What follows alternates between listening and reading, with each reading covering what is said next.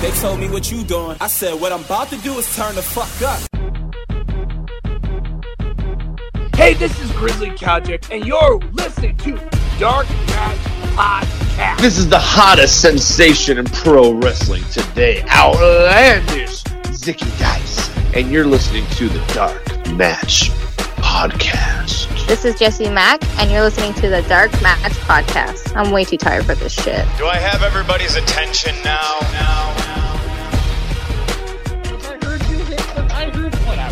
whatever. Is right. But you're like sending these goddamn Snapchats of like, oh, look at how much money I got. Like, and like. I No, okay. I do don't do that. I just no. I just do it of look at this epic kill. I'm not like certain friends of ours of, hey, I just made breakfast. Yeah, Hey, I'm making breakfast. yeah. Hey, I got coffee. Hey, I'm making dinner. I can't even. Oh like, man, look at this on here's. Oh man, hey, well, like good I, morning. I, I want to send living out like yeah, like I want to send out like snaps of like what I'm actually dealing with. Like Jesus, like our biggest thing right now is like our son is like fucking Andy Dufresne over here. I I can't keep this kid contained. He knows how to climb out of his crib. We redid his crib. He's literally walked are out of you the house twice. Let's be honest. You you couldn't think of a better a better explanation. of You, what? you use the one of the the guy who leaves once, not the guy who keeps leaving. okay. Uh, You're gonna use Andy Dufresne who left once. Okay, okay. So the fact that I can't remember what Sean Connery's character's name was in The Rock, like, I'm sorry. Oh, dude, I don't know that fucking either. I've never seen the movie. Well, I, I can't think of any movies where a person, like, someone has escaped, like, numerous times. Sorry that the first thing that came to mind was Shawshank Redemption, a movie that you Law-abiding watched. citizen. He Oh, fucking God. leaves and murders people. Law-abiding citizen. Andy Dufresne didn't kill people. What are you talking about? He didn't pull the trigger. Man, anyway, did you watch Money in the Bank? You know I did. I know you did because you were texting me the whole time. A lot of uh, uh a lot of Yeah, parts. you and you weren't responding, you dick. Well, at one point I turned it off. I went to go watch Billions, which is another show that you need to watch. And if you No, I really don't. You do because it's fantastic. It's a fantastic show. Whatever. Becky Lynch was on uh, the premiere episode too. So good for her too. Congratulations to Becky Lynch, expecting with uh, what what is uh, the moniker of Seth Rollins now, the Monday Night Messiah, debuting new music too. So last night you heard it when he uh, he came out. He he looked possessed last night. I, I I'm liking this new character. I'm liking this. Uh, th- this I guess you could say this darker version of Seth Rollins, where it's not where he's hiding behind numerous people and trying to be bad, where he's just taking it upon himself. Like he, whatever, it, sell or no sell. I, I mean, the the way that he's doing this is is fantastic. He's got me invested in this character. So, but Money in the Bank, fantastic match with him and and Drew McIntyre. I I thought that was the match of the night. I, I liked the Money in the Bank match. I liked the concept, the comedy mixed into it as well. Having uh, some of those uh, those cameos. You, you had the moment with Vince in Vince's office. I thought that that was pretty. Yeah, that was pretty awesome. That was pretty entertaining. The fact that they just nonchalantly brushed over the fact that Baron Corbin may or may not have just killed two wrestlers, like, and then the fact that they had No, they well they glossed over it on money in the on money in the bank. And can we also talk about how when each one got the title, like how to me it sounded like they just used two K twenty like vocalizations, like and Asuka has won money in the bank. Like Same. wow, Michael Cole, be more fucking excited, you dick. that was literally my exact same thought process too. I'm like, and like I literally thought I'm like, and it was like almost like the next set of lines were like super generic. I'm like, they literally just stripped the video game, so they didn't have to have Michael Cole do anything else. Yeah, it, it was like they put it into a simulation, and it's like the the fact that they also had like the NFL style explanation for like AJ Styles, like he retrieved the briefcase, but then he fumbled it, and Otis was able to recover. So I, I'm I'm pretty intrigued to see where this goes with with Otis and see what transpires from here. If he's going to actually keep it, is he going to cash it in? Is he going to take the title off of Braun Strowman? I- granted, I wouldn't mind a match with Braun Strowman and Otis. I think it'd be pretty entertaining if they kind of eliminate the the the comedy out of Otis. So, but that's what kind of makes Otis anyway. But where does this leave heavy, heavy machinery at this time? Or were they gonna just get rid of Tucker? But uh, those are a lot of questions that are unanswered here. But at, at this point, I, I guess there there's nothing better to do than jump right into our interview right now.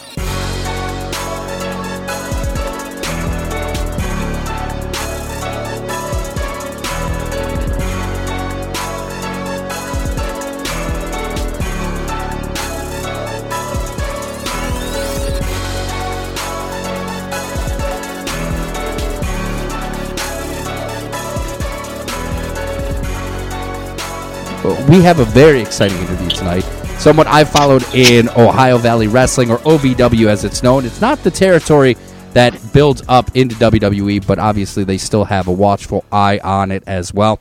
But we have none other than Dolph Ziggler's favorite nephew, AJZ, on the line with us here tonight. A very highly requested individual as well. Going back through my DMs, I see here that we do have a few individuals that did drop his name. So what did we do? We slid into his DMs, asked if he would come on the show, and here we are today. First and foremost, AJZ, how are you doing, my friend? I'm doing great. Thank you for sliding the DMs because otherwise I wouldn't be here today. Well, we appreciate you coming on and, and replying to that, not leaving us on red like a lot of people do, or girls in high school all the time. But either way, we're here Well, now. speak for yourself, not for me.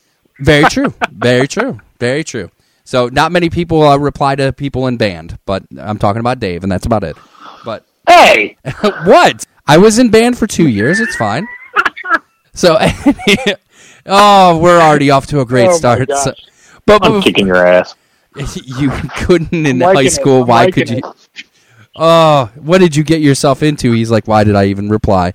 But Very true. obviously in today's day and age that we do want to take a couple steps back here kind of get to know a little bit more about you in today's economic stance in, in the professional world of pro wrestling not a whole lot going on right now. So we do want to get to know a little bit more about you but first and foremost before we get there where exactly are you from? Uh, I grew up in West Bend, Wisconsin, on a farm, farm raised, and then I moved my way down to South Carolina. I lived in Myrtle Beach for a little bit, went to school. I took all my classes, put them online, and moved to Louisville, Kentucky to go to OVW. kind of taking a few steps back now when you said that you went to school uh, did you Yeah. go to college in in myrtle beach or did you go to Correct. Okay, so you lived your entire life up until college time in in Wisconsin, Yes. and then decided, you know what, screw the snow, I'm going to Myrtle Beach. That's exactly right. There was a few times when I had to wake up ridiculously early when I was working as a personal trainer, and I would just slip and fall right on my backside before I started wrestling, taking bumps in the snow, and I was like, you know what, I'm not going to live here for the rest of my life. Now, when you were falling, were you telling yourself tuck your chin? Of course. It's a smart thing to do. Uh, That's the only thing. Like even now, like when I'm like if I slip on ice, the only thing that's going through my head is like tuck your chin, tuck your chin, not like hey, hold on to the kid that you're holding right now. No, I'm just kidding. I wouldn't. Right, do that exactly. No, screw that. Tuck the chin. Yeah, tuck the chin. Like protect yourself. And if you're going to go down, go down in style, and you know, at least you know, snap bump it a little bit, right? Yeah, like even when you're on an airplane, like hey, put your mask on first. Like protect yourself first, not the kid that you're carrying. So Yeah, duh. you're living in Wisconsin. You can't take the the snow, so you move down to Myrtle Beach. What kind of drew you to Myrtle Beach other than just no snow? Well, that was the biggest point was no snow, being able to go to the beach. I mean, college and the beach kind of mixed pretty well. But with that, my brother went to school down there as well, so I kind of followed him because he was a couple years older than me. So I followed him down there, and that's why I applied and got in there. What'd you study? Uh, well, I still currently am in college. Just uh, I'm going for a marketing major, and the school is Coastal Carolina. So Oh, nice. So I've you heard of that. Uh, you've heard of Coastal Carolina, Dave? Shut up, Pat. Did did you apply there? No, actually, I did not. Okay. Well, maybe they, maybe they don't have a good uh, engineering program. Who knows? So Yeah. you, you you stayed in wonderful Cleveland, Ohio, where uh, it, it's still snowing, but maybe you could have went down to Myrtle Beach and avoided the snow. Yeah, probably. Yeah, life choices, my friend. So you're, you're still going to school. How do you kind of manage that between being a professional wrestler, being on TV as well, and with everything that you have going on in, in your personal life, still managing college at the same point? Um, it's just effective time management skills. Because even back in the day, I was bodybuilding in high school, and I always kept myself busy. I was on the golf team, did bodybuilding, and I was in school trying to keep grades up and stuff. So, like a thing that I do, honestly, and this could be a tip or not for your viewers and listeners, listeners, it's a podcast, but um, I just wake up a lot of times and I write down a list of 10 things I want to do in the day and I just check them off. And if I don't get them done, then I'm not going to sit down and watch TV. So I, I just orient my schedule based upon getting stuff done and I am organized with what I want to do. And then I just check things off the list as I go through it. That's a smart thing to do, kind of have like that to do list in the sense, because I, I do that when I get to work, but if I'm off, no chance I have like a to do list at all. My wife leaves me to do lists, but that's about it. Like, yeah, that's a total wife move though, right? it, it is a wife move. Like, it, I, I, I, in in my defense, in my defense, my wife's probably going to shoot me for this, but she's not here, so she can't throw anything at me right now, which has Yeah. happened. Social distancing. She's social distancing right now at her sister's house. I God Oh, knows. God. Yeah, I know. I was like, "Are you freaking mad?" But whatever, gets her away from here and throwing stuff at me. But I'll, I'll make sure to tell her. You would, you dick. All right, so back to it. Oh, But you too. I, I like there was this one time where I decided, you know what? I'm going to take it upon myself. I'm going to take the initiative and I'm going to do things without being asked. Literally everything that I did, I didn't know that there was a wrong way to fold a towel. There was a wrong way to fold a shirt. There was Don't a, you know that? There's a wrong way to load the dishwasher. Did you know that? Like there's a right way to load the dishwasher? Like I just thought you put dirty dishes in it. I didn't No, know there's certain ways you have to do stuff. that's bullshit. They all still get cleaned the exact same way, no matter if they're on the top shelf or the bottom shelf. I don't know about that. No, they don't don't side with her. So, but having a to do list and then having that reward at the end of the day to watch TV. What do you kind of transitioning here? What are some of your motivating factors to get to TV? What are some shows that obviously you're making a to do list because otherwise, if you don't complete it, you don't watch. So, what what are some shows that you find yourself uh, making that goal for? Honestly, man, other than wrestling, I pretty much just watch Netflix or some movies with my girlfriend and then just pass out. Nothing like super specific. We don't really have any shows that we tune in to watch every single week, but we just kind of watch movies or get a Redbox or Netflix or Amazon or Hulu or whatever it is and just kind of watch a movie. Now, with Netflix, and Dave knows exactly where I'm going with this. Have you jumped on? the uh. Have you watched it yet? Have you watched No. it? yet? You're at No, home. because every no, because everybody is talking about it. I'm not gonna fucking watch it, but I'm also gonna wait till Amy gets here again, and we'll probably start watching it. Yeah, you're gonna watch it. Okay. Have you dove down the rabbit hole of Tiger King? I have not yet, but my brother and his girlfriend did, so I might be intrigued to watch it. I have watched it twice. I watched it once alone. What? I, I watched it once alone, and then I Got yelled at, and No. then watch it again. No, I didn't get yelled at. I told Shannon that she needed to watch it, and now it is like she thought it was the stupid. It is by far one of the stupidest documentaries I've ever watched. But What is it even about? Like, obviously, it's about tigers and some guy that owns tigers. But like, what is? So- I mean, uh, so- it twice. You're an expert now. All from all the memes that I've, I'm gonna jump in first. From all the memes that I've seen, it's uh, gay guy turning straight guys gay with meth and, and, tigers. tigers. Um, That's just some like a small wom- some woman some woman some woman murdered her husband and may have fed them to the tigers. That's all I've gotten. Okay, so Interesting. That's a wide variety of topics there. yes. So long story short, it's about uh, the life of private zoo owners and big cat owners, um, and it, it focuses on one individual. His name is Joe Exotic. Believe it or not, he's also a country singer. But you're gonna have to. You're gonna have to. Oh, oh, come on! Like you, you just have to watch. I'm not giving anything away, but it it, it talks about how um, this one guy was doing a documentary about big cats, and he just wanted to do and just talk about private ownership of these animals, and it literally just turned into like the biggest, just conspiracy and the biggest shit show you could ever imagine and watch unfold.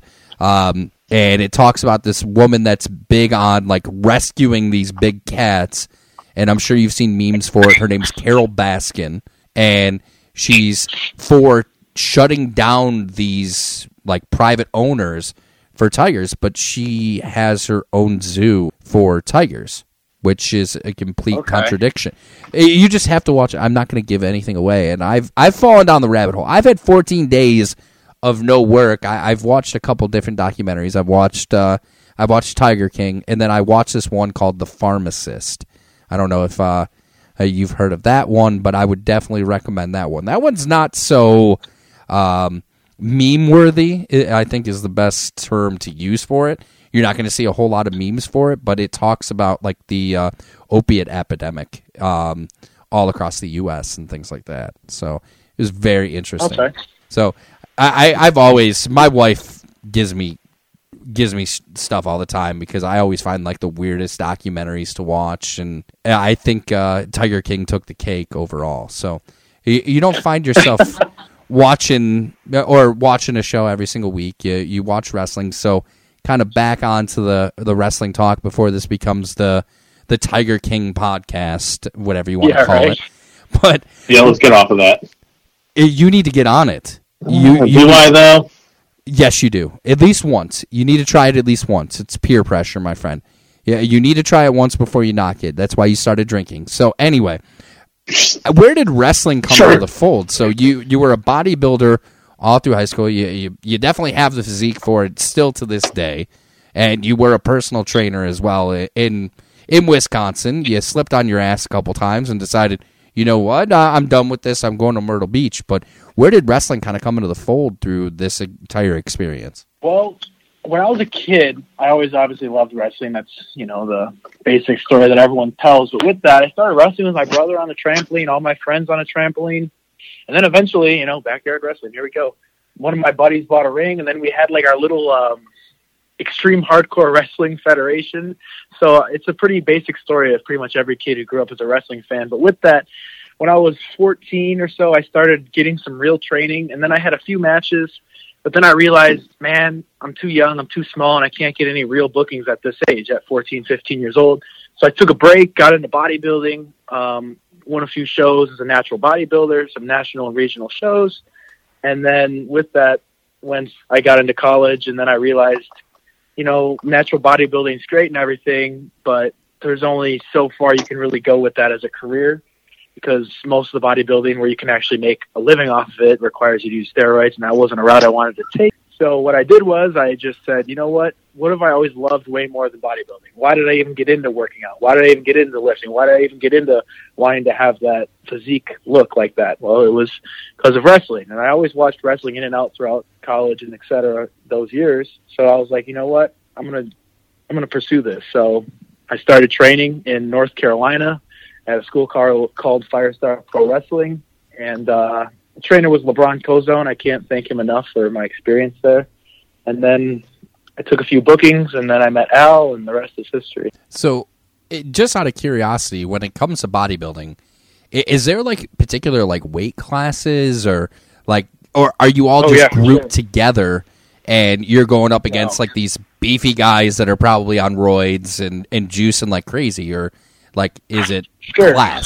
Um, so there's natural bodybuilding shows, and then there's quote unquote untested shows. I've competed in both, but I've always been natural throughout.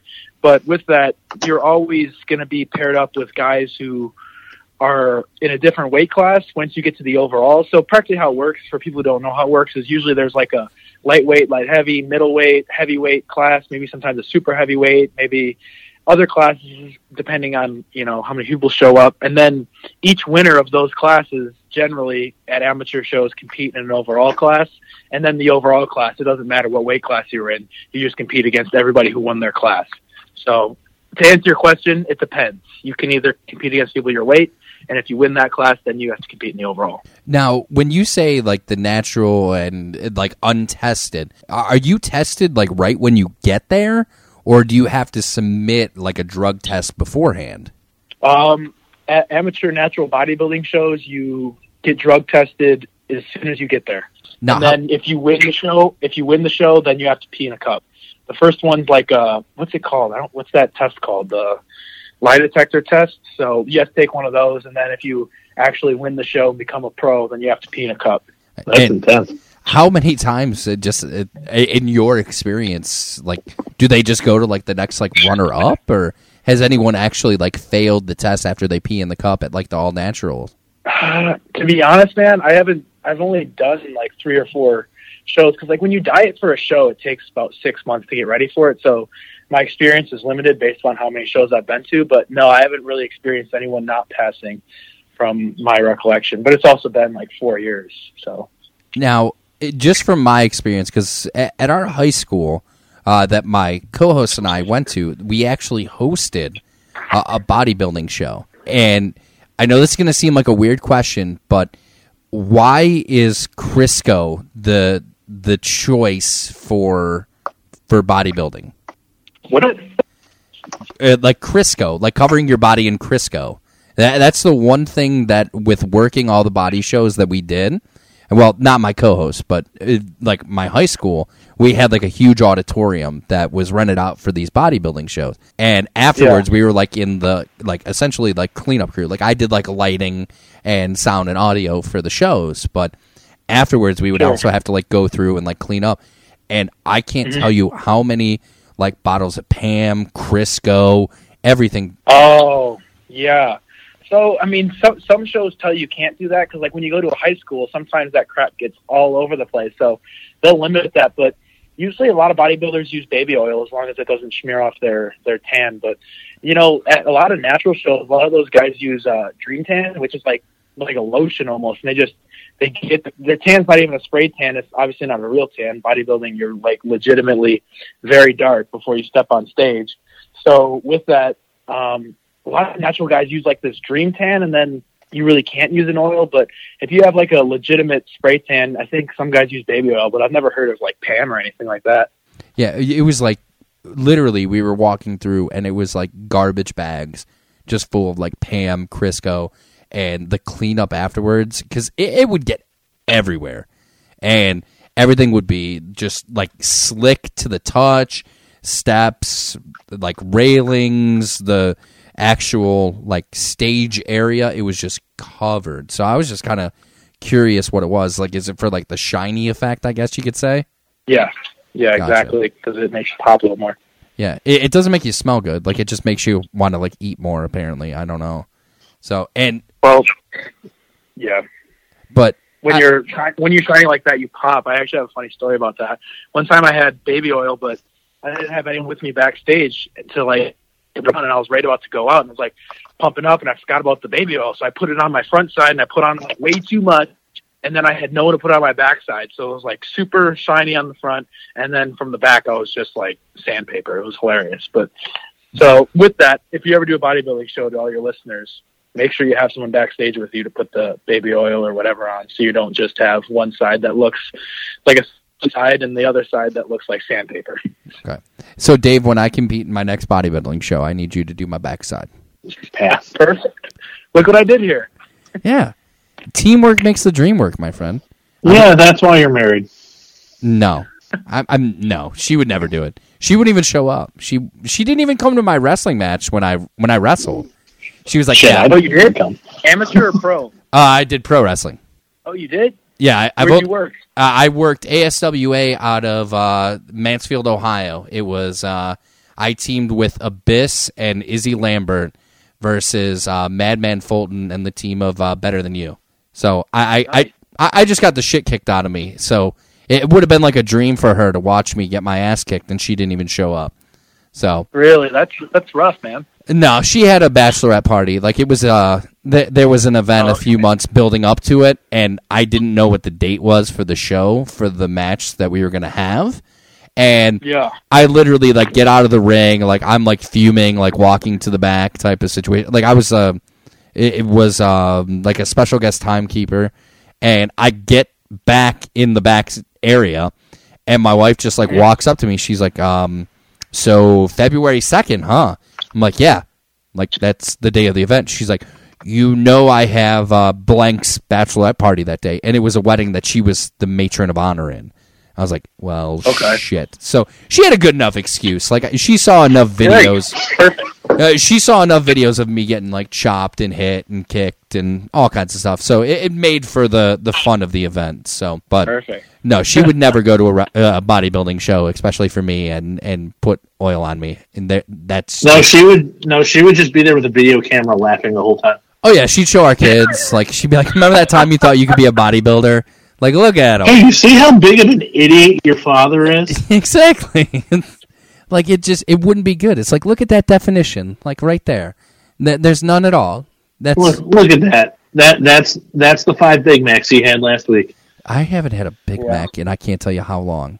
Like, I, I yeah. Insert fast food here. Shut up, dude. I, I would kill for fast food right now. I would kill for it. I I would kill for bread that's not made of cauliflower. So, although I have come around to it, I have come around to cauliflower. It's delicious, and I mean, you can turn anything in, in as long as you, you you I don't know drink enough. Anything cauliflower can be whatever you want it to be. Cauliflower pizza, very good actually. But we're getting off topic again. So Shocker. All right, shocking. That's how we like it. It's- Conversation style. Exactly. So uh, you meet Al Snow. You, I would only assume from there you made the transition up into OVW. But what was that transition like? Because not every wrestling school is the same. Let- Let's face it. There's a million different ways to do a wrist lock, a headlock. And there's a million different ways, and especially someone experienced like Al Snow might have a, a little more grasp on things than other individuals. Not taking anything away from your previous training, but what was that experience like going from training in North Carolina to now being an OVW, being trained by Al Snow? What was that transition kind of like? Well, here's the thing. When it comes to wrestling, I almost feel like as long as you have a decently reputable trainer, you can pretty much learn the moves, the basics, and the fundamentals at any school. But the difference about going and training at, with Al at OVW is it doesn't matter what you're doing, everything is why. So why are you doing that? You know, like for what reason are we going to have this of this promo? How are we going to make this segment either build into something or what's the payoff per se? And in your match, why are you doing it? Otherwise, don't do it at all. So I'd say the biggest transition from training at other places versus training with Al is it's not about what we're doing here. It's not about running a spot or doing these moves or crazy false finishes. It's telling a story, getting people emotionally invested, and getting people to want to pay to see me or everybody else perform so that we can draw more and make more money, and as a result, entertain more people. Mm-hmm. And kind of selling on. Obviously, you guys have a TV show as well, so kind of selling on the camera side of it was that kind of a hard transition, like learning, like, hey, you know where the hard camera is in a sense. No, in my old school, we had the hard cams and stuff, but the biggest difference was learning TV. And with TV, it's crazy time limits. You know, you you're told you have seven minutes, and then right before you go out, you're told you have three, and then you get out there and you realize, oh crap, we have three minutes, and then you know you got to adjust and fix and go with the flow so that you don't go over your time because every single second on TV costs money. So just making sure that you hit times under pressure in the moment, you know, concisely to get across, like I said, the business. That was the biggest difference between just doing indie shows versus training and being at OVW and being on TV. So you'd be like walking out thinking you had like seven minutes. You orchestrate this match that can go seven minutes. Oh yeah, then- oh yeah. wow. Like, do you like just kind you'll of? be backstage. They'll be backstage and they'll scream at you and say, "Oh, you got cut three minutes. That last segment went long. Get out there. You have four minutes." Geez, I, I couldn't even imagine that. Like, just fans. Now our match is, you know, two minutes. Two minutes. Our match is two minutes after two minutes of entrances, et cetera, et cetera. Now we have two minutes to get that business across. Just adjusting and fixing and altering your game plan to still get that business across in a timely fashion, so you don't run overtime.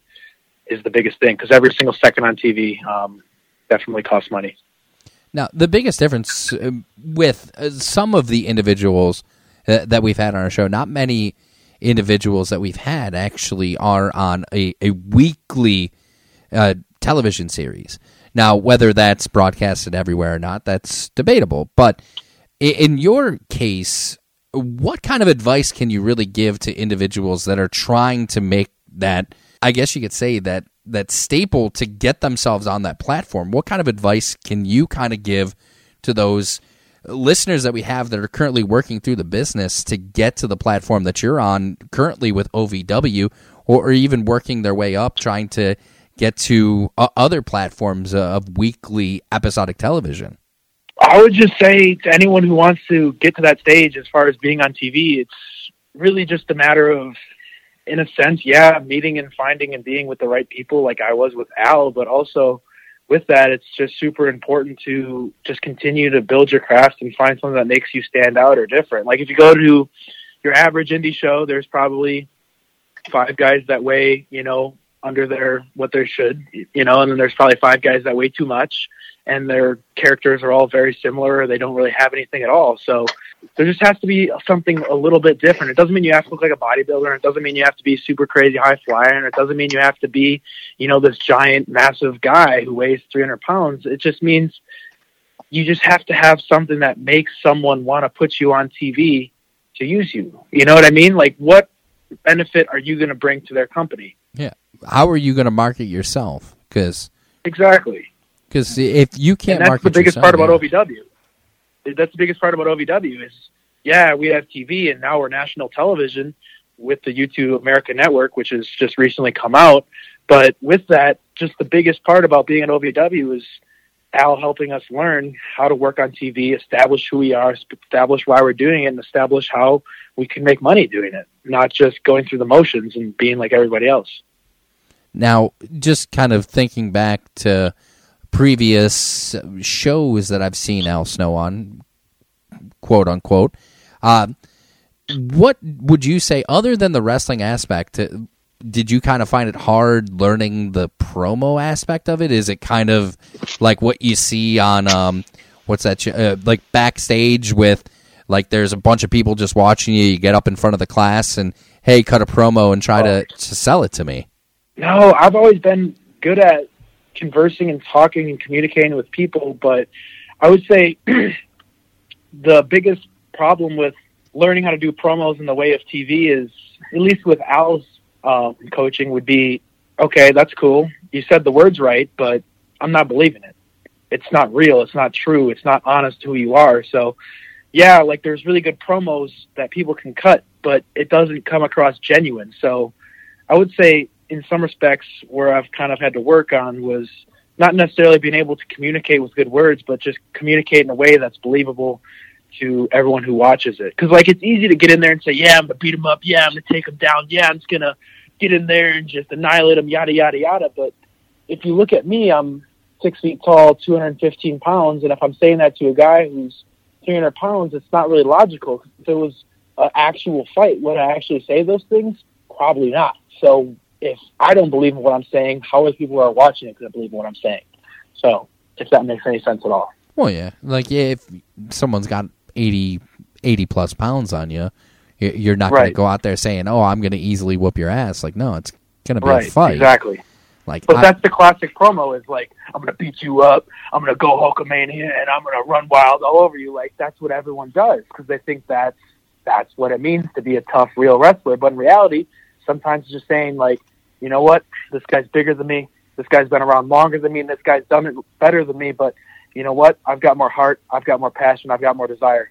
And that'll come through in the end. Just like something like that is just more genuine. People are like, okay, I want to see this kid win. Yeah. Now with promos, everyone kind of has those go-to people and those quote unquote uh, tapes that they can go to. When you were kind of starting out, what were some of those promos that you remember kind of going back to and trying to mimic in a sense, like even as a kid and now even into a career? Who are some promos that you kind of gravitate towards to kind of not only get that inspiration but kind of get that uh, creative juice flowing? definitely Cena, definitely The Rock, definitely Austin. But I think the most genuine promos were CM Punk's when he just went out there and just just said what was on his mind regarding the company and whatever he thought at that time.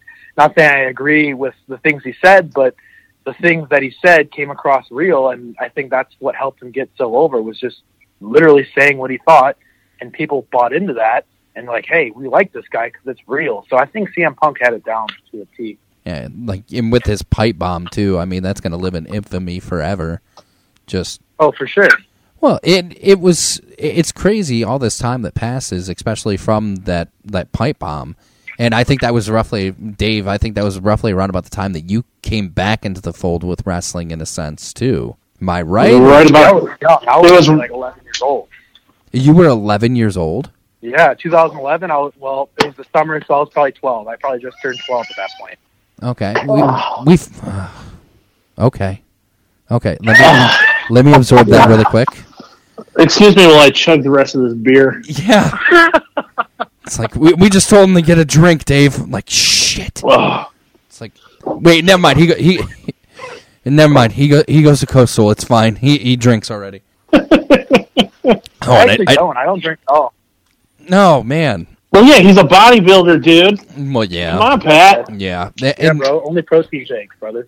Oh, okay, okay, yeah.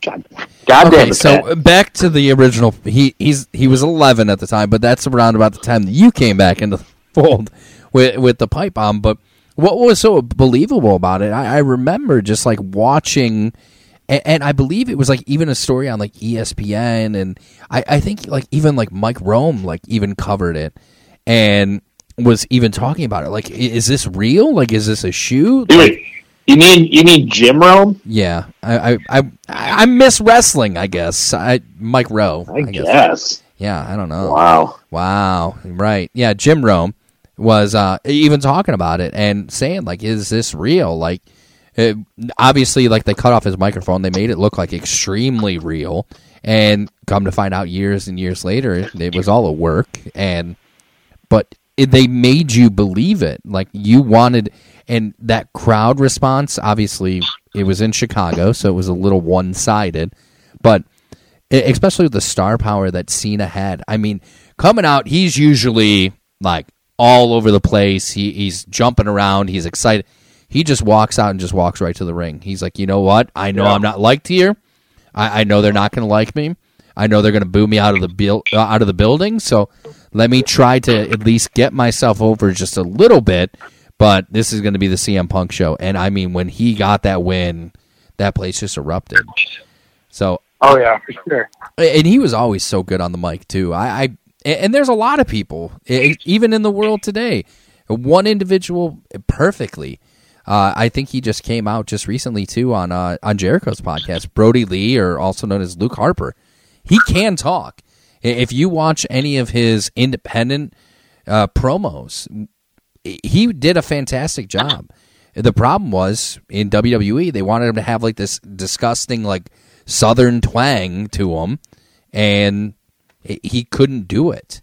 And now here he is on AEW spitting out these fantastic promos, buying you into to what this uh, Dark Order is selling and I, I mean it just goes to show even Cody Rhodes like w- with his promos it, it- they just I, I think that's the biggest problem is they just don't give these people the stick to really sell themselves and I, I think it's just way too scripted so I that's why I, I like independent they just tell them go out there and and get the, get over I think what you said pretty much. I mean, I, I can't attest to what a company's doing or what they're not doing. I'm not qualified to say that, but I think that's definitely a good perspective to take for the most part.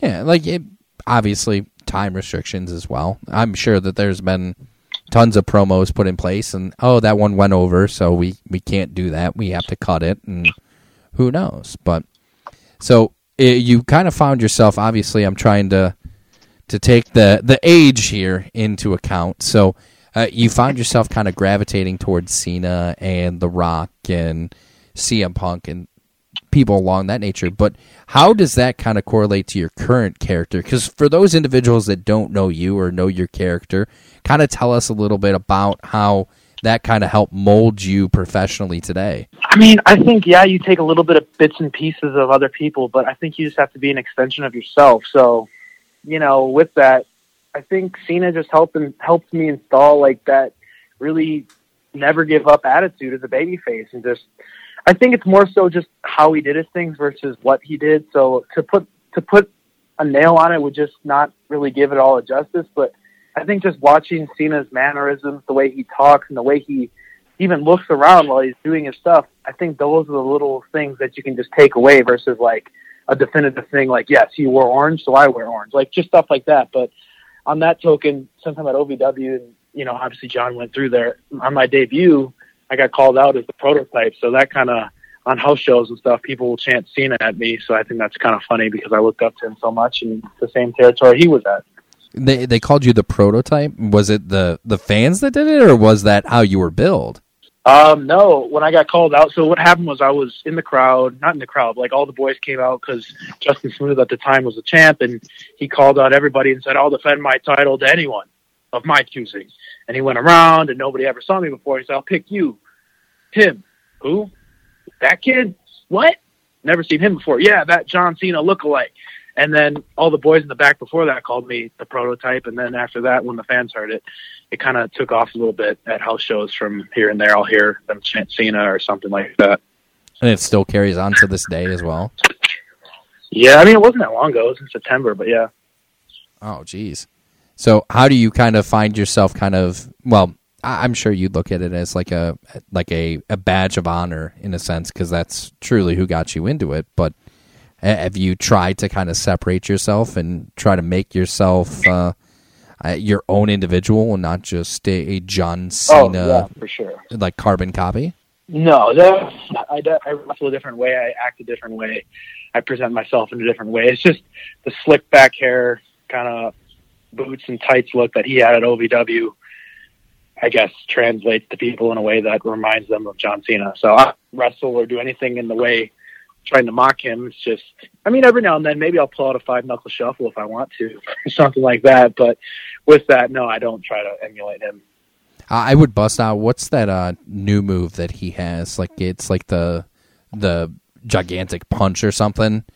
I, I don't even know what it's called. Yeah, it's like, yeah, I have no idea what it is, but it's like the the big punch or something. I don't know what it's called, but Yeah. I first time I saw it, I was like, really? But I guess when it's wrestling, you can make everything mean nothing, or e- you can make everything mean everything. Or rather, I said that wrong. You can make nothing mean everything, or you can make everything mean nothing, depending on how you sell it. So, I mean, if he wants to make that punch the greatest thing ever, I'm pretty sure he'll be able to do it because he's been able to do everything he's ever tried to do in wrestling. So, I don't see why not. Yeah, we we've actually had that conversation previously, like how these moves, like way back in the day, like meant so much. Like, it, for example, like the one uh, the one example we brought up was uh, Jake the Snake Roberts, the DDT. No one ever did it, and he was the innovator of it. And when he did it, Right. you knew you weren't kicking out. There was absolutely no way Right. you were kicking out. Now everyone does a DDT. Then uh, you have Hulk Hogan. His finishing move was a leg drop, a standing leg Right. drop. And that was how he finished the match. Ultimate Warrior. A big splash standing up right next to the person. Now those moves are nothing. People kick out immediately, but you did those moves back in the day. Like, I. And everything. Yeah, oh yeah, and I think a lot of moves have kind of moved away from that. Now, like, uh, what was the move, Dave? That like we were uh, the Canadian Destroyer. No one Yeah. used to do that. Now everyone does it, and Yeah. it, it kind of lost its allure with it. But I mean, if you can get over a big punch, why not? I mean, you got over a five knuckle shuffle. He got over a fireman's carry slam. So, and that I, what did they call it? Like the five moves of doom or something like that. Yeah, five who moves of cares? Who in the last 20 years has drawn more than him in It- that company? I completely agree. Like even my my kids don't even really watch wrestling, and they know who John Cena is, and they know. oh, yeah, he's a household name at this point. Oh, my fa- my favorite point ever, Dave. You'll get a huge kick out of this. So, my daughter's looking at. I, I have like action figures on my desk, and I, I just recently got one of The Rock, and Wait? Wait, wait, wait, wait, wait. Yeah, I did not get informed of this one. I know I didn't tell you. I was saving it for now. You son of a bitch. It's always got to be live, my friend. So, uh, I hate you. my my daughter looks at it and she goes, "That guy looks like the guy from Jumanji." And I literally, it is. I, I just like literally like put my head down, and then I had to introduce her to who Dwayne Johnson was before he was uh, in Jumanji and uh, Fast and Furious. She's like, he was a professional wrestler. I'm like, oh yeah, I forgot you're Yeah. you're seven. It's like yes, like when I was seven years old, I I, I hated I, I I hated uh, The Rock. Sorry, like- Dude, like even the other week when it's like ha- it was, we were having a sleepover. It was me, my girlfriend, her daughter, and my niece. Like the two of them, they're thir- the daughter and my niece are thirteen. So yeah, I introduced them to Dwayne Johnson as a wrestler with hair, and they flipped out over that. oh my god, we're old. We are way too old, my friend.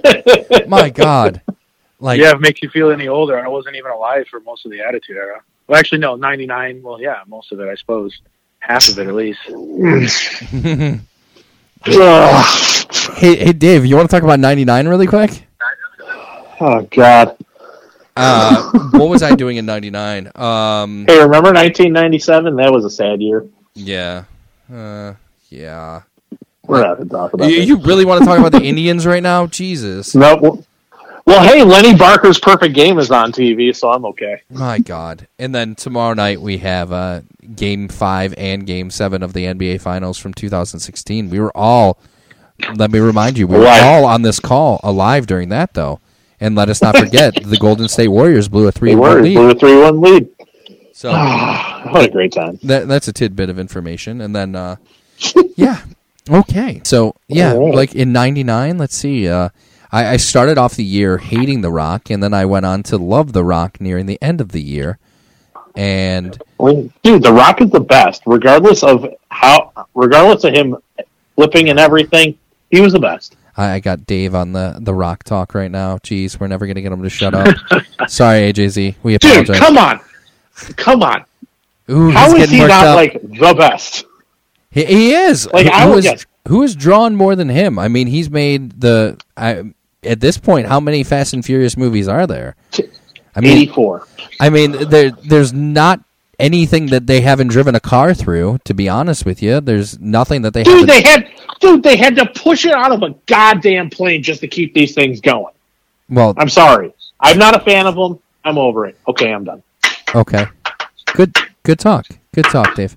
Drink your beer, okay? You need to calm down a little bit. You're getting, right, a, you're right. getting a little too worked up here. All right, you two continue. Okay, thank you. So, but no, like there, there's John Cena. He, he. I mean, you just put him on a movie poster. You put him on a TV poster. I think like yesterday, I saw him in a commercial for Experian. I mean, he is everywhere. He's selling trash bags and telling you how to improve your credit. I mean, Dude, he's the, the voice of what? The pistachio elephant or something like that now? I, I, I don't know if that's been confirmed or not, but it definitely sounds. No, like that is totally John. Dude, that's totally John. Okay. Well, yeah, he's everywhere. So he really is. That no one's really drawn Yeah. more than him. People can boo him all he wants, but he, he has this ability that at the end of the match, people are going to be cheering for him regardless. You can boo him out of the building, but at the end of the match, when he wins, you're cheering for him, and you're still chanting, "This is awesome," even if he's only doing essentially five moves of doom. So. I I would It love. doesn't to even s- matter if they're booing or cheering; they're just going to continually pay to see him next time. That's all that matters, right? Oh yeah, his kids are gonna. The kids that are standing there with the person that's booing John Cena are begging their parents for a John Cena hat, foam finger, a T-shirt. I mean, eh, I- Yeah, I- exactly. I, I don't even know all the merchandise that he has, but he he is a marketing genius. I mean, every few months he comes out. He doesn't really change too much of his shirt. He just makes it a new color, and he just all the kids are like, "Oh, I need I need that color now sells, too." man. Oh yeah, he, he's an absolute marketing genius. So doesn't change anything. Every shirt says hustle, loyalty, respect. It's a new look of him on a shirt, but instead of being purple, now it's green. Then it's red, and then he, he's like the fruity pebbles, as the Rock said. I don't know. And anytime that the Rock comes out with a shirt, I mean, geez, he, he- I think he's Dave. Correct me if I'm wrong. Like he's like sponsored by like Under Armour now and has his own line. I- Is that true? The or? Rock? Yeah, the Rock. What, The Rock? Oh, dude, Project Rock. Hell yeah. I, I, I have a couple workout shirts, man. When he first came out with it, I got a couple workout shirts. I had no idea. I know that he came out with an app too, like uh, like a workout app. I, dude, I did download that once, and it's like you could set you could set your alarm to his to when he wakes up, dude, it was go it would go off at like four in the fucking morning. I'm like, no, I'm nope. I I immediately uninstalled that app. All right. Well, I think this is a, a good question for you. So, AJZ, kind of run us through your day because even today, uh, the life of a bodybuilder. What does a typical day look like for you? Well, right now during the quarantine, it's a little bit more lax. But like, I'll just wake up, do a couple hours homework, something like that. Maybe start working on a new YouTube video or something for social media. Then I'll work out for two or three hours, and then after that, eating in between while I'm working on my computer or doing homework or whatever. Then I might eat again, go for a small walk, and then work on a video. And then after I'm done working on a video again, I'll probably respond to some clients for personal training or something like that. And then after that, probably just watch a movie and pass out. What time does your day start at? 8 a.m. 8 a.m. Now, before this whole quarantine lockdown type thing, were you still waking up at 8 o'clock in the morning or were you waking up a little bit earlier? Well, the schedule varies, man. Like if I get home from a show at 5, I'm not waking up at 8 unless I have to be up. So if I'm getting home from a show at 5 in the morning, then you know what? I might sleep till noon or 1, you know? But on a regular scheduled day, I try to wake up between 8 and 10 get to the gym and work on stuff in the morning and then can continue my day from there. Now, in the life of a bodybuilder, you're you're talking about eating. What does your diet typically look like? Are you on like a strict like uh, like keto diet, or are you mm-hmm. eating pretty much anything you want to? I see. Here's the thing. I believe that any diet that has an extreme mindset, a isn't maintainable, and if a diet's not maintainable for the next seventy years of your life, it's not a diet that you can stick to. So I look at dieting like a budget. So the important parts of a diet are your calories, how many how many calories you eat. If they're too high, you'll put on too much weight too fast. If they're just above where they need to be, then or not just above where they need to be, if they're just above maintenance, you'll put on a good amount of muscle and limit fat. If at your caloric maintenance, you'll maintain your weight obviously. And then losing weight, you know, you slowly lower your calories. And if it's too low, then, you know, your metabolism will sh- slow with it.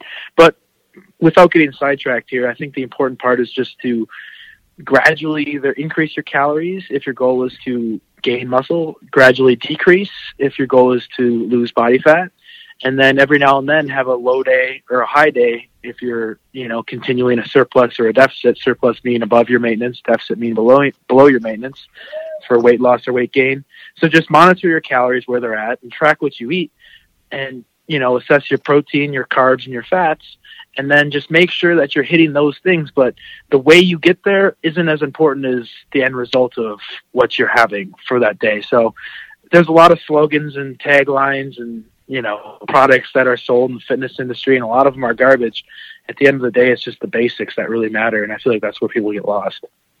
Now, for someone like yourself that's also a personal trainer, let's say just hypothetically someone's just trying to lose weight, what would be mm-hmm. your ultimate not only dietary but also uh, like workout regimen that you would recommend for them?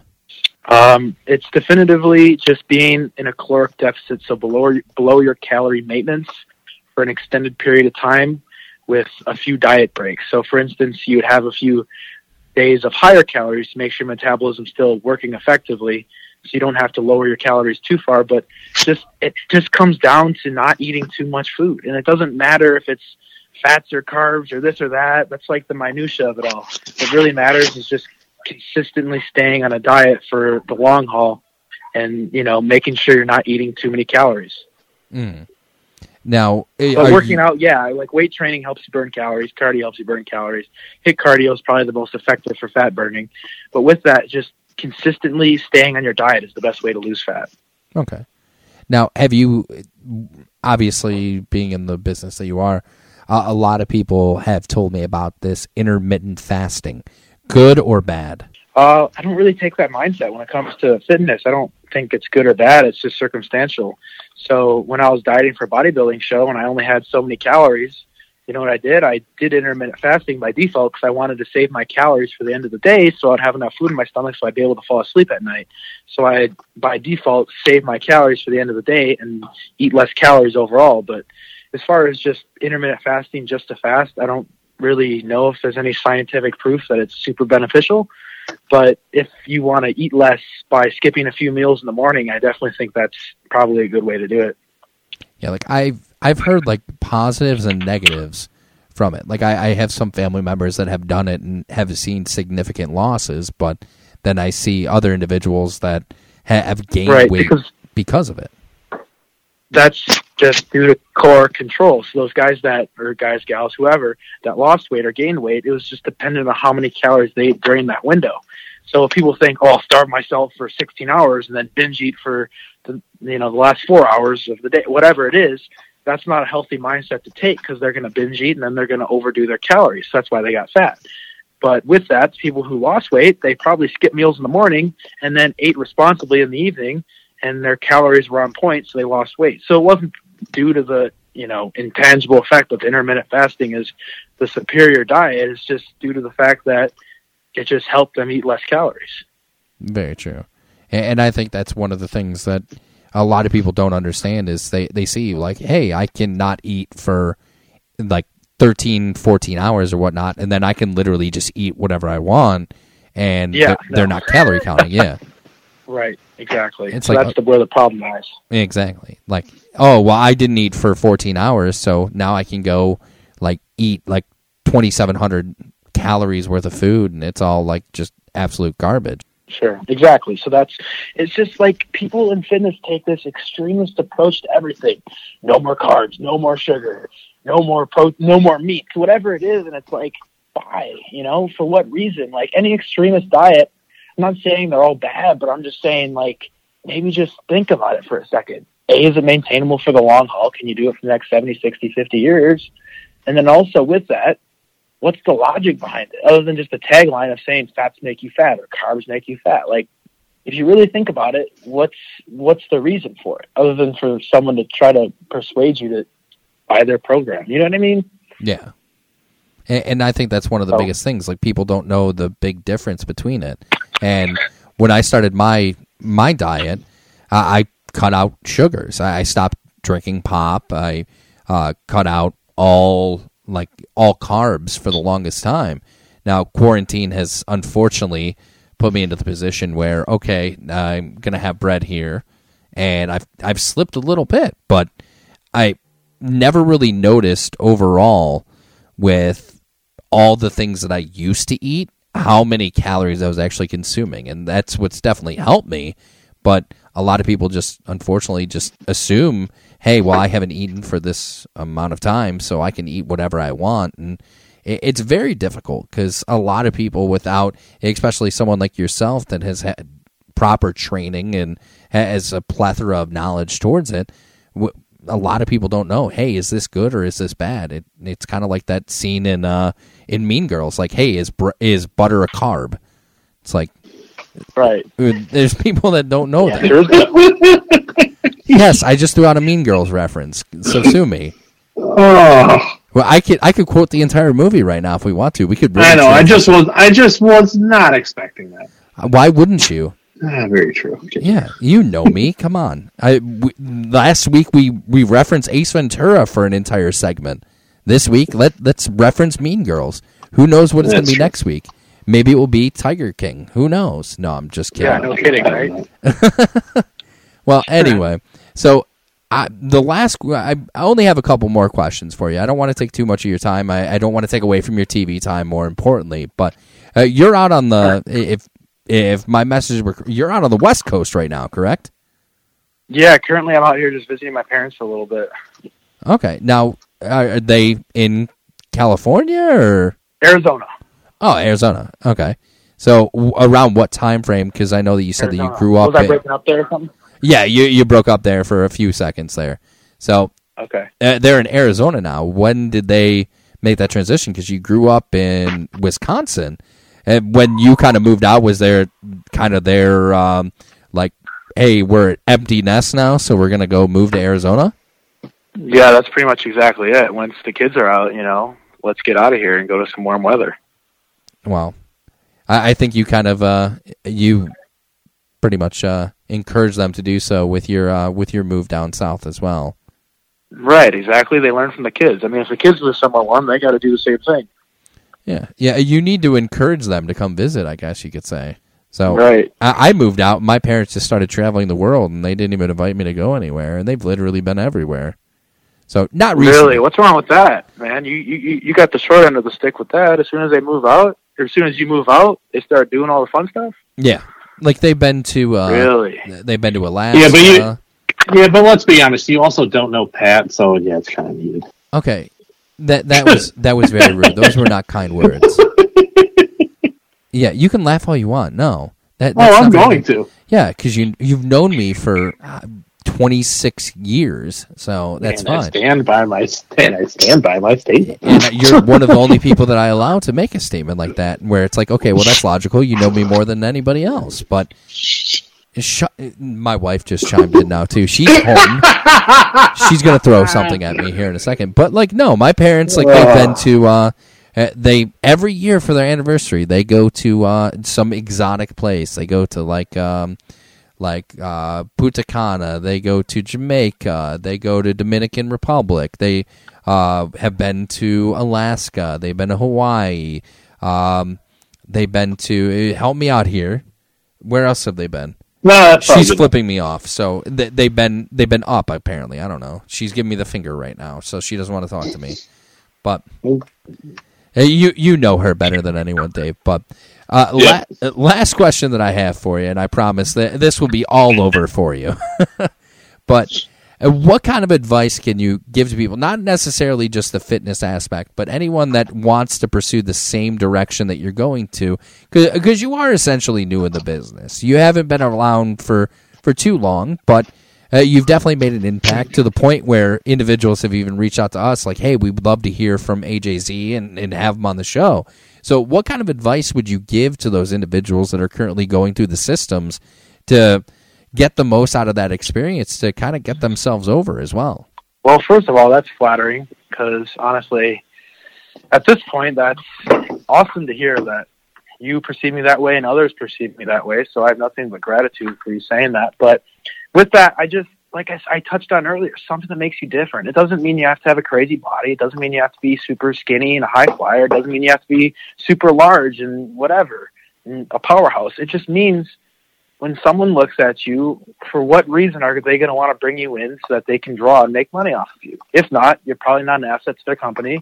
So with that, they're probably not going to want to use you. So from my experience, I would just say, just try to talk to people and just be nice and just be genuine and just be yourself and just try to learn and don't look at it as I got to get to here at this point at this spot for this job. Think like how can I just improve this match to make it the best it can be or make this promo the best it can be or the segment the best it can be or this backstage spot the best it can be and like with that your work will get better and you know you'll probably learn things along the way that will help you get better so that when an opportunity comes you can make the most out of it so like i would just worry less about getting somewhere and worry more about you know what how can i make this the best i can possibly make it today That's a good mentality to have, and just be coachable. I guess is the best way you can truly put it as well.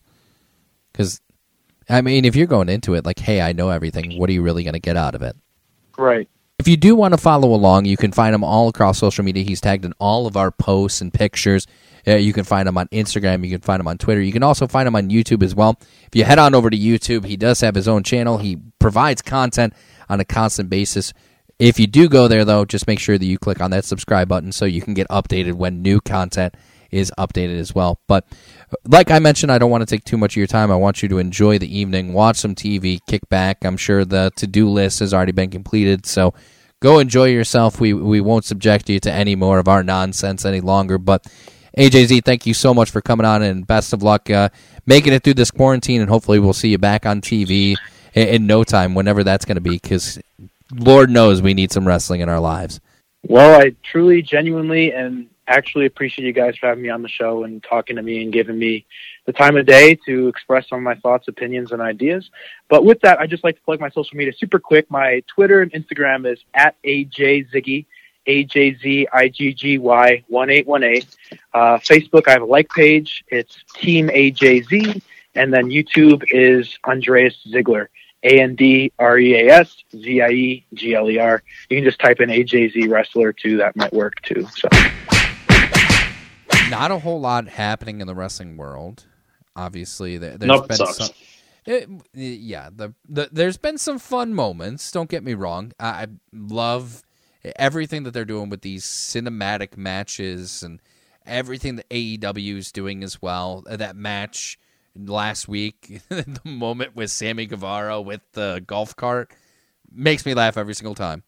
And it at- at this point, I mean, uh, there's not a whole lot that we can talk about that we haven't already discussed. So we left it to our listeners to find out exactly what pressing issues and topics and questions you guys had. And I mean, they, they came through in in waves, and I didn't think that many people had that many questions. So it was kind of surprising. So at this point, we're going to do a know the show segment. So some of you sent in your what? What are you doing? Are, are I'm you, laughing. you're laughing. Oh, okay. So Because who really gives three shits about us? what? There's a ton of questions here. So here, I'll I'll I'll, I'll premise this one. So I, I'm not going to give any names out. So I'm not going to throw anyone under the bus of who asked these questions. So the first question here: What is your favorite non wrestling podcast and why? So with with myself, podcast wise, I I love Pat McAfee. So I I listen to Pat McAfee. I used to listen to Tom Segura um, in, in my mom's basement, but I've stopped listening to it uh, just recently. a lot of uh, uh, to be honest, he called me a retard. So uh, not a not a big fan. It definitely hurt. Everyone's Did he entitled to the- personally call you it? no, but he said all wrestling fans are retards. So yeah, I I, I take a little offense to that. That he, he called the he called wrestling fake, which it's not fake. And if you do want to call it fake, then I can introduce you to someone that will smack the shit out of you. That's for sure. Um, Yeah, it's like yes. Let we let let's all be honest. We understand it's outcomes may be predetermined, and yes, there may be some scripted parts. But guys and girls, they are these people are fucking athletic. Like, come on now, get your head out of your ass. exactly. So, what do you find yourself uh, kind of tuning into podcast? Uh, uh, let's go down my list because I do have actually quite a few. That- But honestly, since since in quarantine, I actually have not been listening as much. To be honest, I actually have quite. It was always my thing to kind of get me through work, like certain things. But yeah, like Yeah, being here in quarantine, I have it as much. Why am I talking to myself? You're not talking to yourself because I'm here right here right now. So You're talking to your wife. I'm not talking to my wife. My wife is talking to someone else because she she's in the background. Go figure. Someone actually asked. One of the questions was, "When are we going to have Shannon back on?" Wow. Go figure. So someone wow, actually, someone actually likes her. someone actually likes her. Shannon. Shannon. Shannon. What? Yeah, I'm on the Nope. phone. She sounds demonic. But fine, I will. But to go back, like I haven't, like I, I used to like get big into um Steve Austin show, especially when he was doing his two a week, like way back when. But obviously now, like he hasn't been doing a whole lot. I love, I love my ThomaHawk show for Browns fans, the Joe Thomas and Andrew Hawkins podcast. I love. I that love that podcast. That one is fucking hilarious. Um, depending on who's on, like, wait, you said non wrestling. I'm sorry. So Steve Austin. Well, he has some non wrestling people on there. So Yeah, and so does Chris Jericho too. yeah, Chris Jericho.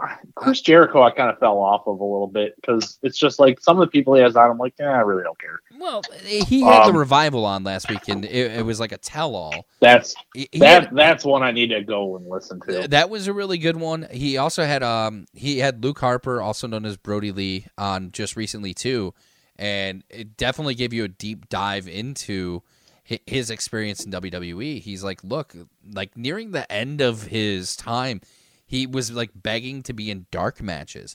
He's like, look, like maybe like because he was over. He was very over. The, the crowd. I, I remember what event did we go to, and like Luke Harper was like in the dark match to open the show, and the crowd was ecstatic when he came out. It's like, why isn't he in anything? Oh, that's why, because they have nothing for him. There's no creative whatsoever for him, so uh, they can't put him in anything. But he's hundred percent over, and just if you want to check it out, go listen to it. But I, I enjoy Chris Jericho's podcast as well. Um, I, I listened Well, to. I, I was I wasn't finished. You kind of cut me off. I'm sorry. Yeah, but I know I'm I'm I'm just going through my list because I have like 30 or so here. It just depends on what I like poke around. But sometimes I'll I would listen to Pat McAfee. I haven't gotten into him for a while. I'll just listen to like certain segments of his. Um, I'll listen to segments of a certain morning show on a certain sports talk FM channel who happens to be a fan of our show.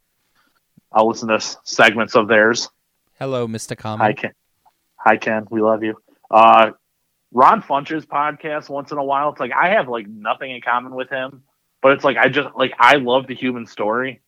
So it's like listening to like a lot of like the comedians he talks about and just like his whole thing of getting better and this, that, and the other thing is just sometimes fun to listen to. Uh, Conan O'Brien, uh, armchair expert with Dax Shepard is funny as shit. That's actually really entertaining. Yeah. Um, what I have gotten into also because we I love The Office. I do listen to Office Ladies, where their their uh, Oh, That is office. pretty good. Yeah. I do like that one, and S- Scrubs just started one. Yeah. Like, they're like they're like fake month in. doctors, real friends. I love The it. friends. Yeah. I fucking love it. Yeah, Yeah, that, I- that I has become one of my favorites. yeah. Like I always love the like I love those two anyway, and yeah, that that one's become a real favorite. Oh yeah, JD and Turk. Come on. Fuck yeah, The second they Oh. announced that, I was like, dude, done. Like, subscribe right there. Next question from there. So, obviously, uh, that's non wrestling related, but if you want to check out some uh, wrestling podcasts, uh, obviously, Marks with Mike's, Can Crushers, Wrestling Cheers, Pod Van Dam, IndieCast, any of ours that we tag in some of our posts and uh, some of our likes as well. So definitely go check them out as well. But the question was non wrestling related. So unfortunately, they get left in the dark there. Now, next question. Uh, let, let's go here. Who should challenge Jimmy Vegas for the IWC heavyweight title when shows return? Bulk nasty. Bulk Nasty. Even with the relationship that they have, too? Absolutely. All right. Well, I, I was going to say. Hey, best. Hey, good friends, better enemies. Very true. Very true. I, I would say uh, uh, if there was someone I would like to see, I, I would love to see a Jimmy Vegas, uh, John McChesney. I think that'd be a huge, hard hitting match. And obviously, with uh, what's going on with uh, Team Big League, why not put him in the center? So uh, I'm, I'm going with John McChesney. So, next question. What wrestlers, not WWE, do you see being bigger stars for the product in the future? Now, when I when I first read this, I was I was a little like confused. Um, So pretty much you're mean, like- guessing who who's going to make the jump to WWE. that's be a big star. that's what I interpreted by it, but like I I think they're asking like on those promotions, like what are some future stars for those promotions? But we'll we'll leave it with WWE. I apologize to this person if I misinterpreted your question. Um, so wh- who do you see as stars of tomorrow is what they're asking. So uh, we'll take it from there. So I'll I'll. Do you want me to go first since you went first on the the last question? Yeah, go. Wardlow. See, but you know they're already trying to build them. Like they're trying a slow burn. I think. Because he's Like that I good. honestly like. Yeah, I honestly they brought him in to be a future star already. Like so, I think he's one you can't you can't consider because I think he's already on that track. Okay, well then I'll gi- I'll give a shocking answer. How about this? Next big star in Impact Wrestling, Madman Fulton. I think they're already doing the same thing with him. I I don't think that they are. I think that they're trying to push towards that, but he's not at that level as of yet, where he's that star power, where he is that monster that they're actually pursuing. I think that there's something coming, and I think with the tournament that they have right now, where the winner of the tournament does get a number one contender position. I see that tournament ending, or not ending, but the final match being Sami versus Madman Fulton because he, he has a lot of blame towards OVE. OVE has a lot to prove on their own. So why not have that final match be Madman Fulton versus Sami Callihan? And then it's OVE's old leader versus OVE's new leader. And then that's that elevation or they or they give it to Sami, who knows, but that could be that elevation that they're looking for for Madman Fulton. As much as it hurts me to say, I see Madman Fulton being the next big thing and the next star to lead Impact into the next level. I, I see that happening. So only time will tell, though. But and then I, I think we can leave all other shows unless you want to touch on that. But uh, on the two big ones that are on TV, and uh, you can touch on Ring of Honor if you want to. But I, I, I think I feel comfortable in both my answers right Wait. there. Well, yeah, Ring of Honor to me, they they've really fallen off to me in the last year. Like, They've really uh, uh, with that bad press that they got. Yeah, I I I don't. Mm, even They're even putting then, out great like from product. They're putting out great product. Don't get me wrong, but I, I think they lost. I feel like they had. a- I feel like last year they had a lot of steam, especially going into. Uh, what was it? ROH eighteen. I think. eighteen last year? I think. I don't maybe. remember. I don't know. Um, but I feel like they had a lot going into that, and then from that show on, I feel like it just kind of was on the downfall. And it's like they, you know, they tried to pick it back up like the start this year, which I think they started to, but then all this hit and it just ruined everything. Um, same thing with NWA. NWA was like doing some great things, and then this is just ruined. eh, This ruined everything. Well, I stand corrected because in the background I have on Impact Wrestling, and Hernandez won. Fulton lost. So Fulton is out of the tournament. So that Well, great job, Pat. I know I just jinxed You myself. just fucking jinxed him. I fucking jinxed. So I'm yeah. So you know what? We're back to hating each other. So yeah, whatever. You lost. So you just made my point irrelevant. So we're moving on to the next question at this point. So where do we go from here? So here is Over there. You know they asked for top three, but I'm just going to ask for for one from at this point. So, what match, when you think back, which match had you emotionally invested in it? So, which match had you the most emotionally invested? I don't fucking know. Really? All right. You, you don't remember when you were emotionally invested? Like in a match at all? Like where it was like do or die? It's like there's much? somewhere it's like they get real like you get great builds, but it's not like, oh my god, this is the greatest thing since sliced fucking bread. Like no. Well, Like, I've- I, I- I think it was think just like you were like- so much on the side of one person. So, like, for example, I can remember, like, I was invested in the match with The Miz versus Dolph Ziggler, where Dolph Ziggler put his career on the line. I thought that that was a fantastic Intercontinental Championship match. I got invested in that. I wasn't emotional about it.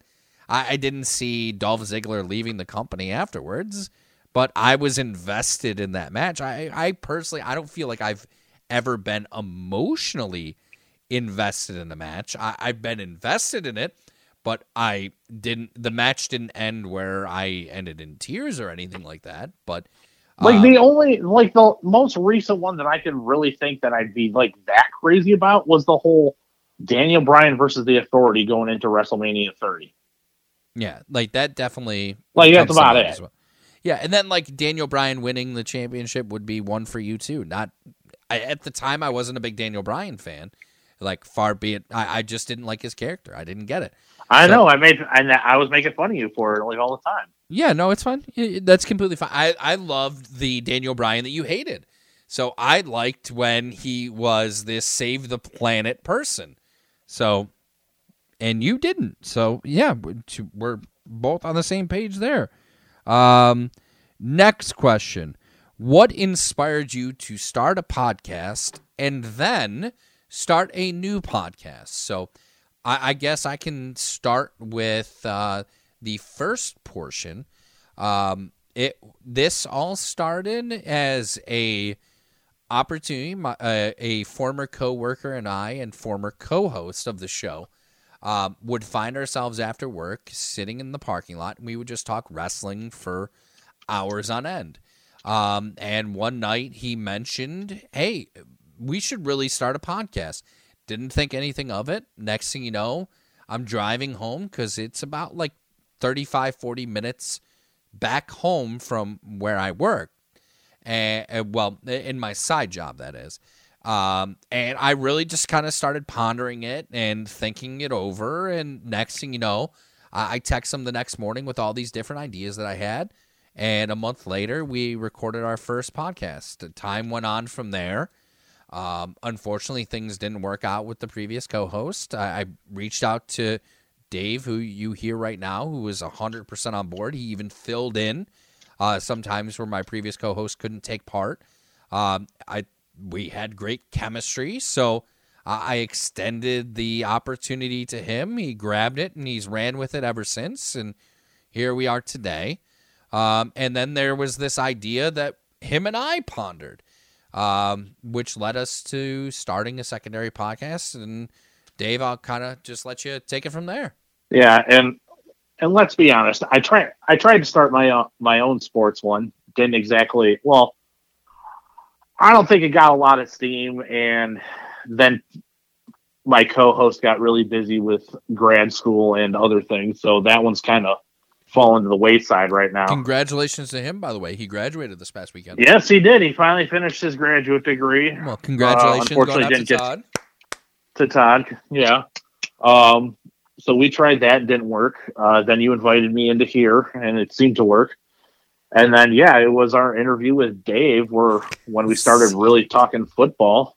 That uh, and then with Jimmy too. I think I think it was Yeah. when J- we had Jimmy uh, when we had Jimmy Nuts on.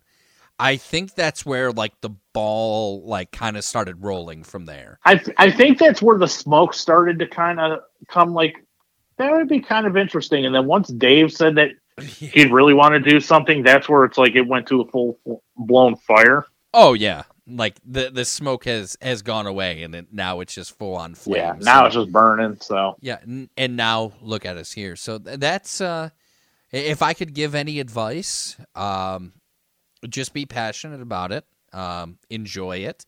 If you don't love it, if you don't like it, then it's going to come across with what you're listening. I, I enjoy doing this. It's a release. I- It's fun for me. If it's not for you, then i- I- at that point, if you lose the passion for it, it's people are going to hear it. So just love what you do. Who cares what people say? We have haters. We have people that don't like us. We've had people that didn't like us as well. And yeah, you- you're going to get it no matter what. Unfortunately, social media is a terrible place, and you just have to ha- be thick-skinned and and and be able to battle through it, and just kind of smile and keep moving forward. So uh, that's the advice and and the story behind uh, Dark Match podcast, and then the Munipod, which if you couldn't get the correlation there, we kind of stuck with the DMP.